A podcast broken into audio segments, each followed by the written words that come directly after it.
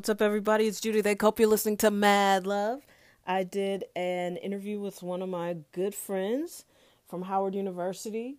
Um, Kim Gaines was her name at Howard. Uh, she's married or divorced, and I don't know her new name because I don't do that. Just go with the name I met you with. So, uh, yeah, I pay attention to details, but I'm mostly lazy about stuff like that. If I don't have to think too hard about your new name, I'm good with it. But anyway, she's a dear friend, uh, buddy of mine. She was always so kind to me. I got to Howard knowing like I don't know four people, and um, she was just really kind. She was president of the St. Louis Club. So I invited her to be on. She's a teacher. She's fascinating, fun to talk to, and just all around good people. And I hope you enjoy the interview. We touched on some, uh, I don't think they're hot button topics, but you know, maybe somebody else will. I enjoy uh, good intellectual conversations, and I'm very logical, not as emotional, I guess, as some people. Uh, this one's a pretty long conversation, but you know, uh, we touch on education, and uh, you know, I am not a conservative, uh, but we've just reached such a weird time in, in, history where everybody's so extreme. So it's fun to talk to someone who uh, shares my opinion, and we we also share melanin.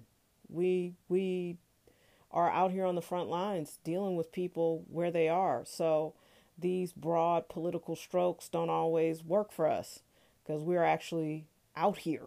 And uh, Kim is one of these people that are, that's dealing with young people where they are, in uh, the state of the family, um, some of the things that are preventing kids from learning. They don't come to school ready to learn, and that's a problem. And why we haven't addressed it, not sure why. But if you're wondering what what a teacher what a teacher's day is like, uh, this this will help you. I think it'll help fill in some of the blanks for you. Um, so yeah, enjoy. Hello. Hey. Hey. Hey. Woo! It worked. okay, I've so had, I have you on speak. I have you on speakerphone. Is it okay? Yeah, that's fine. I've had mixed results with uh, phone uh, calling people on the phone and getting my recording done, so I'm super excited. Yay! Yay! So I sent you two questions. The first one's just short, which okay. is what what would yourself now want to make sure the 25 year old version of you knew? Okay. Like what does that version of you need to know? And this is my friend Kim from Howard. And just for the record, I know about a hundred Kims, so there there could potentially be a bunch of Kims on my show. So just FYI, like, what would the young Kim need to know that you you feel like I got to tell her this? Okay, so if I had to step back and talk to 25, the 25 year old Kim, I think one of the biggest things I would say to her is, or ask her, I should say, is what do you want? And that seems like a very simple question, but yet it's a very um, hard question for most people to answer. What do you want? And hmm. um, I would ask that question, and upon answering the question, it would I would tell her, okay, make a decision about what it is that you want, and then put everything into moving in that direction. And I say that because you can ask a person at 50, you know, what do you want? And people will tell you what they can do, what they've done, what they like to do. And it's hmm. real hard for people to say, answer what do you want?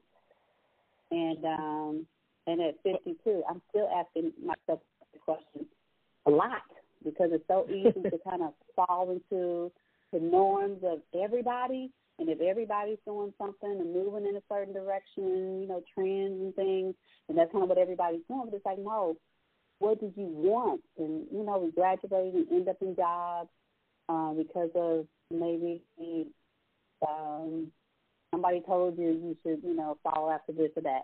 Right. And people jobs that they don't even like. So it's like, what do you want? Well, and, here's uh, the here's the wrinkle to that because I think that's a, a good statement, and maybe I'll change the question going forward. Like, what would you Okay. just like to say to your 25 year old self? But here's the wrinkle to that. Um, a lot of times, people don't believe they deserve what they want, so Exactly. they fake themselves out and, and wind up Exactly. living some inferior version Yes. Yes. of their And lives exactly because why I would ask the question. But I think you may have also been asking me what would I say. And I think the one thing I would say to the 25 year old version is nobody really cares about you as much as you think they do. Not care in a way, and I don't mean care in a right, way not in a mean way. loving, but I think so often we uh, shrink back from things and we shrink, you know, from attempting and trying new things or, you know, because we, we care about what people think. But in the grand Right. scheme of things, most people really don't care as much as you think they do. You know? But what if I do? What if I cut my hair? What are people gonna think? Well, what if I wear this? What will people think? What if I move here? What will people think? People don't really care as much as we think they do. You know? Right. We fear their judgment. And the re- the reality is, I was watching this thing the other day with uh, Brene Brown on Netflix. Yeah, it's Mhm. great. If you get if you haven't seen, you should check it out if you get a chance. But Okay. basically, what she was saying, God, somehow I lost my thought. oh, basically, what she was saying, it's not your fault. It's my age. What she was saying is, don't listen to people people's judgment who aren't doing anything. So Uh-huh. if someone's not trying to change their life and they're not out here trying, then don't. It doesn't matter what they think. exactly. And so, yeah, most people usually like to keep you in a comfort zone because it makes them feel good. Like, don't cut your hair because if you cut your hair, then I'm supposed to be thinking more about my thing, and I don't want to.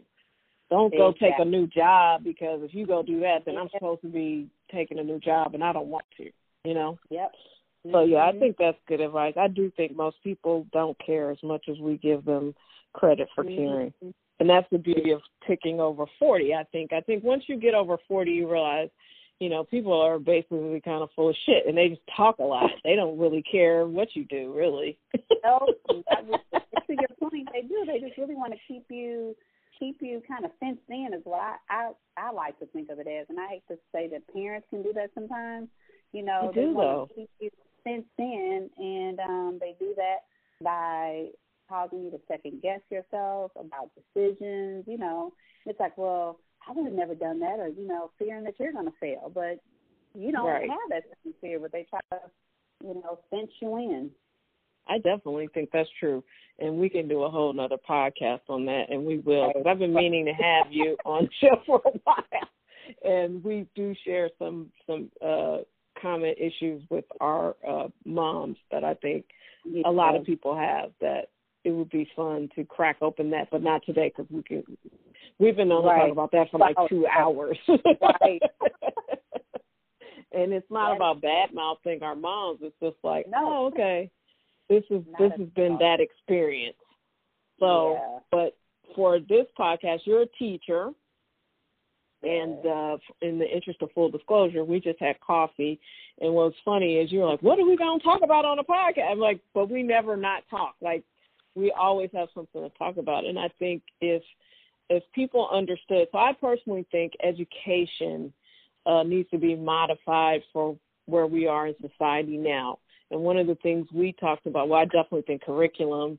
I also think hours. I think school schedule, like going year round, would be more ap- ap- uh, apropos for where we are because people are, you know, our lives have changed significantly since they came up with this Mhm. structure. But you were talking about how you can see at uh, young ages that basically some of these kids are going to just wind up in the criminal justice system. It's, it's education is Mhm. almost a feeder system for some kids. Yeah. Yeah. And how does that affect you on a day to day basis? Like, how do you not get discouraged? Oh, girl. Hmm. Uh, well, I will say there are good days, and then there are tough days. I won't even say bad days, but really tough days.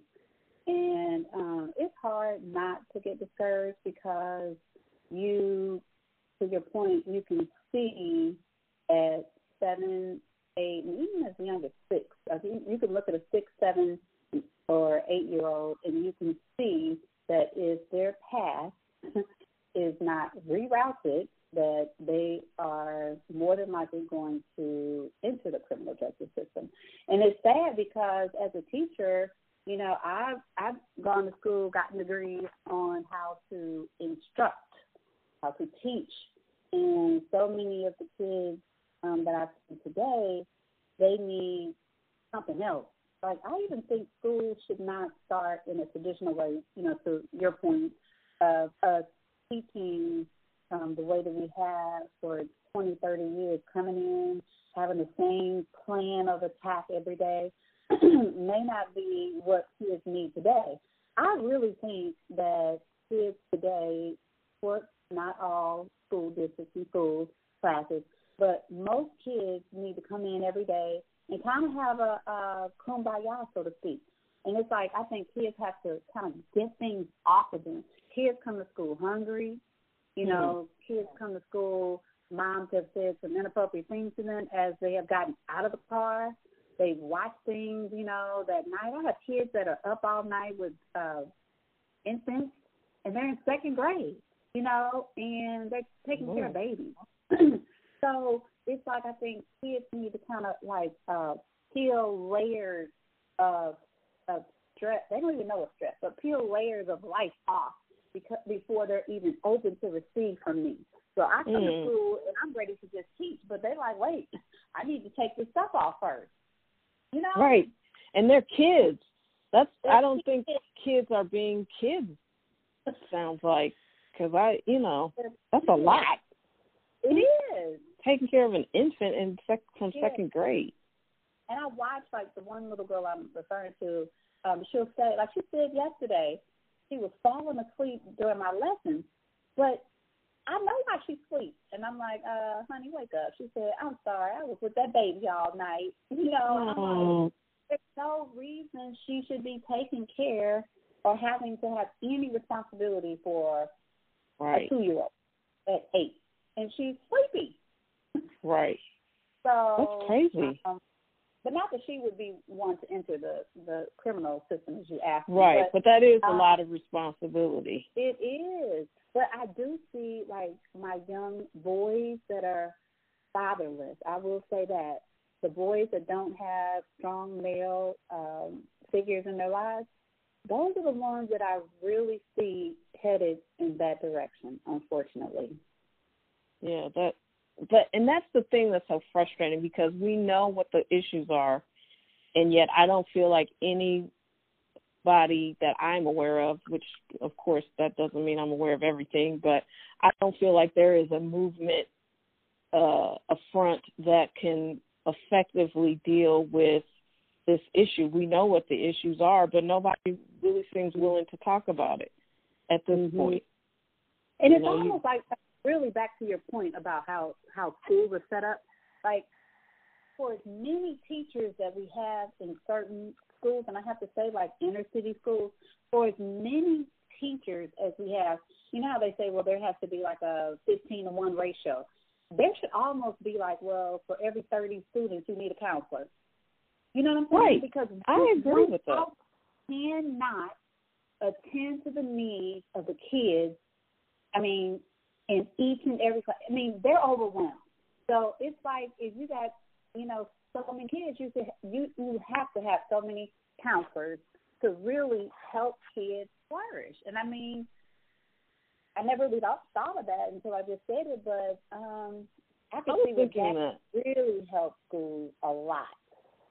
I think that would be. I think there are probably two teachers to a classroom and a counselor yeah. would be a crazy wouldn't be crazy, especially as culturally um, families have broken down and mm-hmm. you they are so overburdened and yeah. they they don't have partners in two parent homes and uh, financial security there's food insecurity so in a way i think kind of LeBron James school model um, mm-hmm.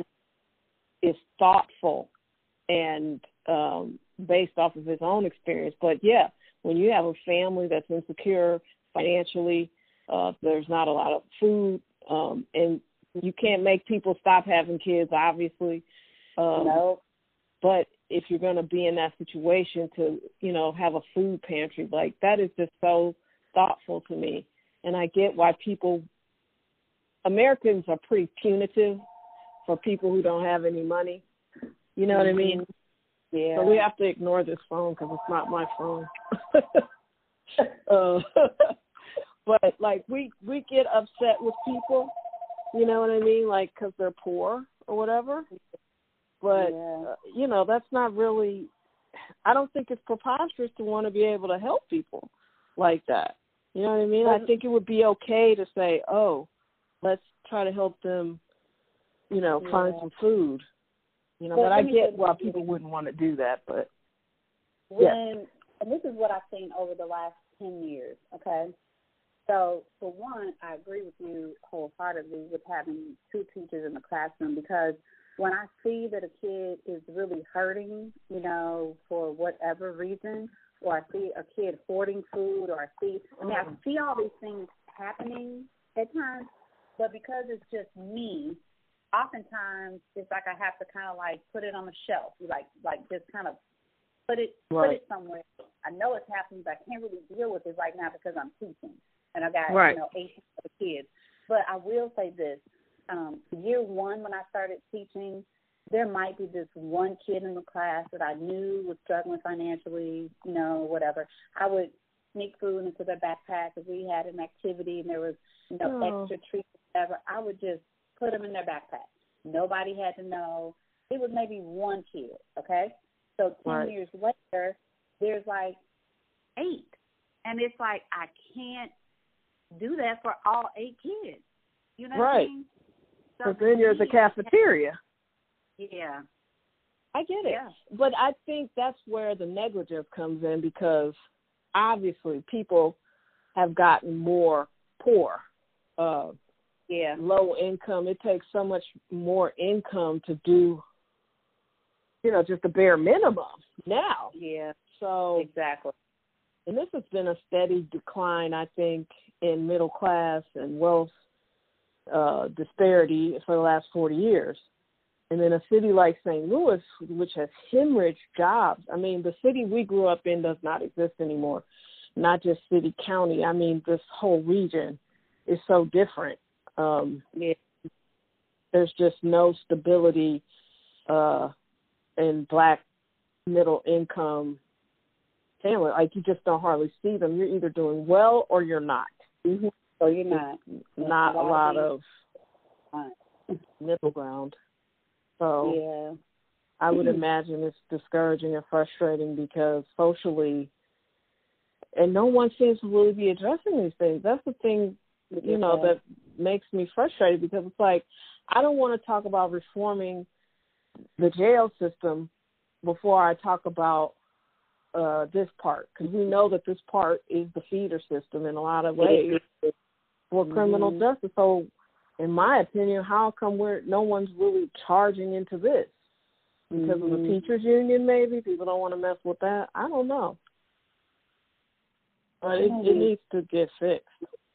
It does, and I think the if other we're going to lose is- a good teacher, it sounds like you're ready to like move on.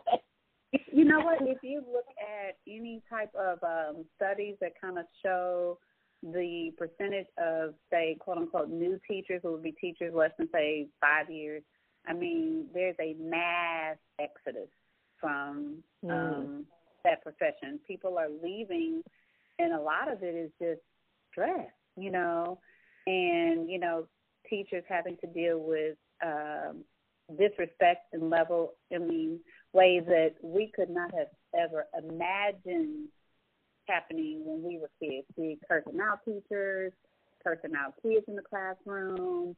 Um, it's disrespect that it makes me want to do things that I would lose my job for. You know, like a little person cursing you is like crazy. And I'm gonna tell you this: the other thing, I used to think that teaching had become hazardous to my health. Wow. Because, I mean, I'm serious.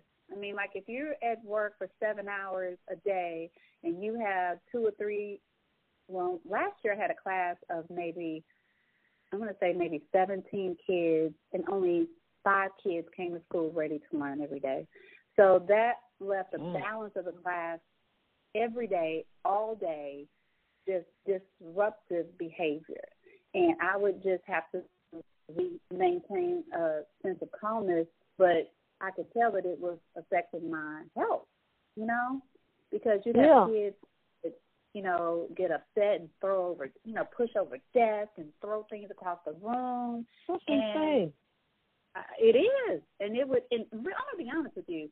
Um, although I was kind of like, you know, managing my composure because kids are watching me, on the inside my heart is beating like crazy. Right. Because that's chaos. That's even worse.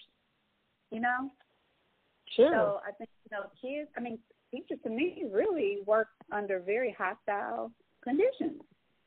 And some days I really ask myself, why do you do this? Like, who who would be crazy enough to do this every day? but I love teaching. I love kids. So, um, right. But I feel like you wish you were in an environment where you could just teach, not yes. um, heal and yeah. Oh my God. Have to address all the bigger issues socially. Yeah. But the other thing, you know, the healing piece, it's it's sad when you see like these some of these kids have amazing potential. I mean, just they could be anything they want to be, but it's the environment. right. Um, uh, it's you know what I'm saying. Yeah. It's like absolutely. You know, you lose a kid just because they have parents that don't really know how to guide them. It's like you got a gold mine right here. This this child is brilliant. This child is so artistic, but without you know proper guidance and encouragement, it all be for naught. That's and those are the kids that I really don't that, that I don't want to miss and and and so when I see the gifts and the talents, I have so many conversations about you know what they can do and who they can become. Because if they don't ever hear it again, they'll hear it from me. No, well, that's why you do it. Yeah. And I think that's important because you you are redirecting someone's life. You know. Yeah. Uh, I have a story from on an opposite perspective. I had a teacher who you know, I went to a Catholic school, and so in order to go to Catholic high school, you had to test in at, at that time. I'm not sure if it's still the same, but you know, on my parent teacher night, she looked me and my mom in my face and was like, "You're not smart enough to go to the school you want to go to," and I was like, "What?" and I always liked that teacher, and uh, this was the first time me and my mom were on the same page. We just got up and was like, "Forget her." you know, if this is where you want to go, just go. So I tested and I got in. And um, wow. I, it was yeah, she was like, they want the cream of the crop, and you are not the cream of the crop. Was the full statement. So it can work both ways. I happen to come from wow. two pretty uh strong parents of lots of structure. You know, it may not have always been warm and fuzzy, but there was lots of structure and they cared about my education. Yeah. And, um, that was a priority. So for her to be like, Well, you're not that smart, I was like, Uh, lady Wow. you wrong. Wow, the nerve, right. But, see, but you, you just touched on one thing too. You said your parents cared about your education.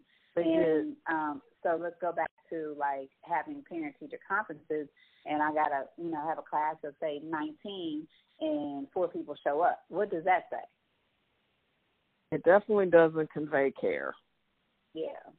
And I think that's part of the bigger issue, the bigger problem, and no one wants to talk about that either because it's prickly and you know, it sounds uh-huh. judgmental and harsh. But a lot of people it's have true. kids that shouldn't be having kids. Yeah, it's not a a sport or a hobby. It, I mean, it's hello. Yeah, like they. It's and, work. and I hate to say this probably sounds, and don't judge me, and I hope your listeners don't judge me either. Don't but judge us. Sometimes, don't judge me. But sometimes I've looked at parents and it's it's like they treat their kids like animals. They feed them, they provide them shelter. That's it. Mm. That's yeah, it. that's I feed them, and I give them a place to sleep. But the interaction, the communication, the affection, the love, the all of that that really matters, they don't get. I mean, it's, it's not there, and obviously they never got it either, no. so they don't know to give mm-hmm. it. Yep. So we are and basically like, living. more to having kids than that.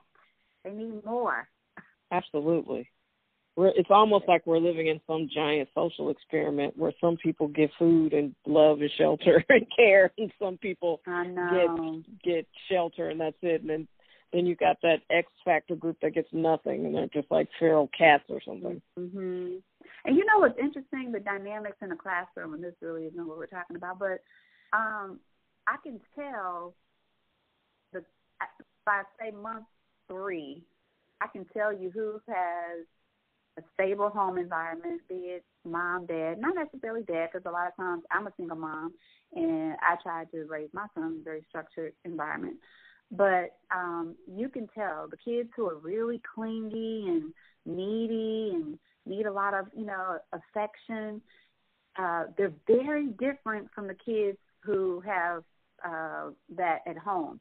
They don't need that. They can come to school and they're ready to just, you know, sit and do school. Those other kids, they really crave the attention, the affection, all of that. And you can tell by month three who they are. I'll tell you a quick story and then we'll probably wrap it up. Um, because I know you wanted to keep it short and we're already at 25 minutes. but um, we, this neighborhood that I'm in now, my mom bought, my parents bought this house, uh, you know, 50 years ago, and it's changed because you used to have to be married and have income, and you know, it was, uh, the neighborhood that, that I grew up in was, you know, working class families.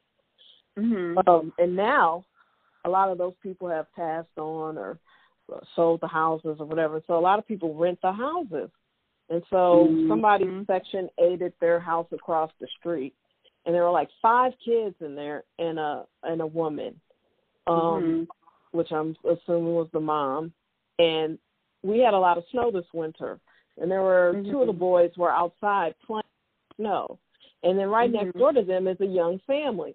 I grew up with their parents, and so um, it's a father, a wife, and two young kids, and the father was out with his little boy playing in the snow with the baby and these two kids from the uh section 8 house they stopped playing and stood and stared. They were transfixed by this father playing with his wow. son. And I felt from across the street, looking out the window, that how deeply they craved that.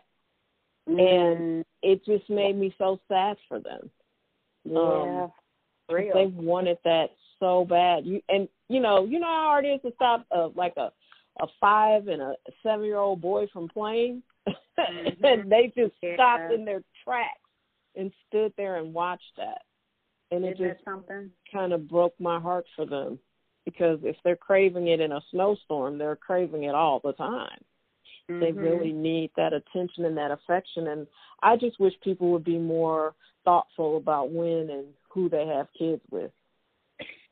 And uh yeah, I know it's naive, but I just wish people would think about that. Oh, good luck with that one. Don't laugh one. at me. Yeah, good luck with that one. I agree, but we're not cynical. Don't judge. Yeah, because you see people coming in the school like baby number seven or eight, and, and you're really thinking, really? Like, I know, really? right? I with the cost being what it is, that should be prohibitive enough.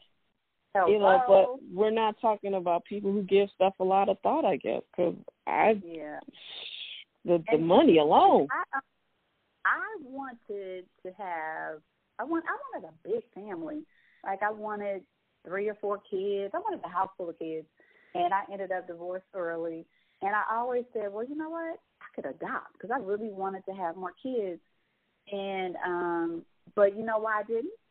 Mm-mm. I didn't feel like I could afford it. Right. I felt like you know I um, believe that. the salary with my son, and I'm like, this is. I'm kind of like, you know, at the end, like, okay, what's left? Like, why would I add another? I was like, why? Why would I stress myself out like that? Why would I do that? Right. So, Do the math. Stop having Right, babies. right. Do the math. I was like, no, it's just a few dollars left. I don't think that's enough for one more kid. I really yeah, I, I'm the kids. same way. I thought, well, I was raised to think you had to get married to have kids, and as the religious aspect of that peeled away from me, I still thought it was a better idea to have a structure, to, to have a family. So I didn't get married. So, uh, and the guy I came closest to marrying, I mean, I love him. Just talked to him yesterday. Great human being, but financially, I just didn't feel like we could have the life that I wanted. And I'm like, and these kids cost money. I'm good. I'm good. I don't. I'm not gonna halfway do it. I'm not gonna make short. Exactly. I'm gonna. I want to give like them the a good struggle. life. Why would you invite the struggle? Like, I don't know. ask for it? like, man, I know. if something to just like, nah. I'm not gonna create that for myself. Mm-mm. Yeah. Well, as usual, it's been a delight chatting with you. This is like for the podcast, it's only been thirty minutes, but for for today, it's been like hour two or three. I know. I know it's always fun But- talk. I've always wanted you to come on the podcast, and I know if I apply myself, um, we can come up with another uh, good topic or even expand on this one if you want. But I appreciate you saying yes. Enjoy no your problem. It was my cloudy- pleasure. Rainy Saturday. I know. I'm gonna stay in and just take care of some stuff today. Oh, all right. Well, it sounds like you need to recover from your work weeks all the time. So you do that. Just just take I some will. time, maybe meditate a little bit, Yes. sing You're sing an old Negro spiritual, and get ready for the week, girl. ah.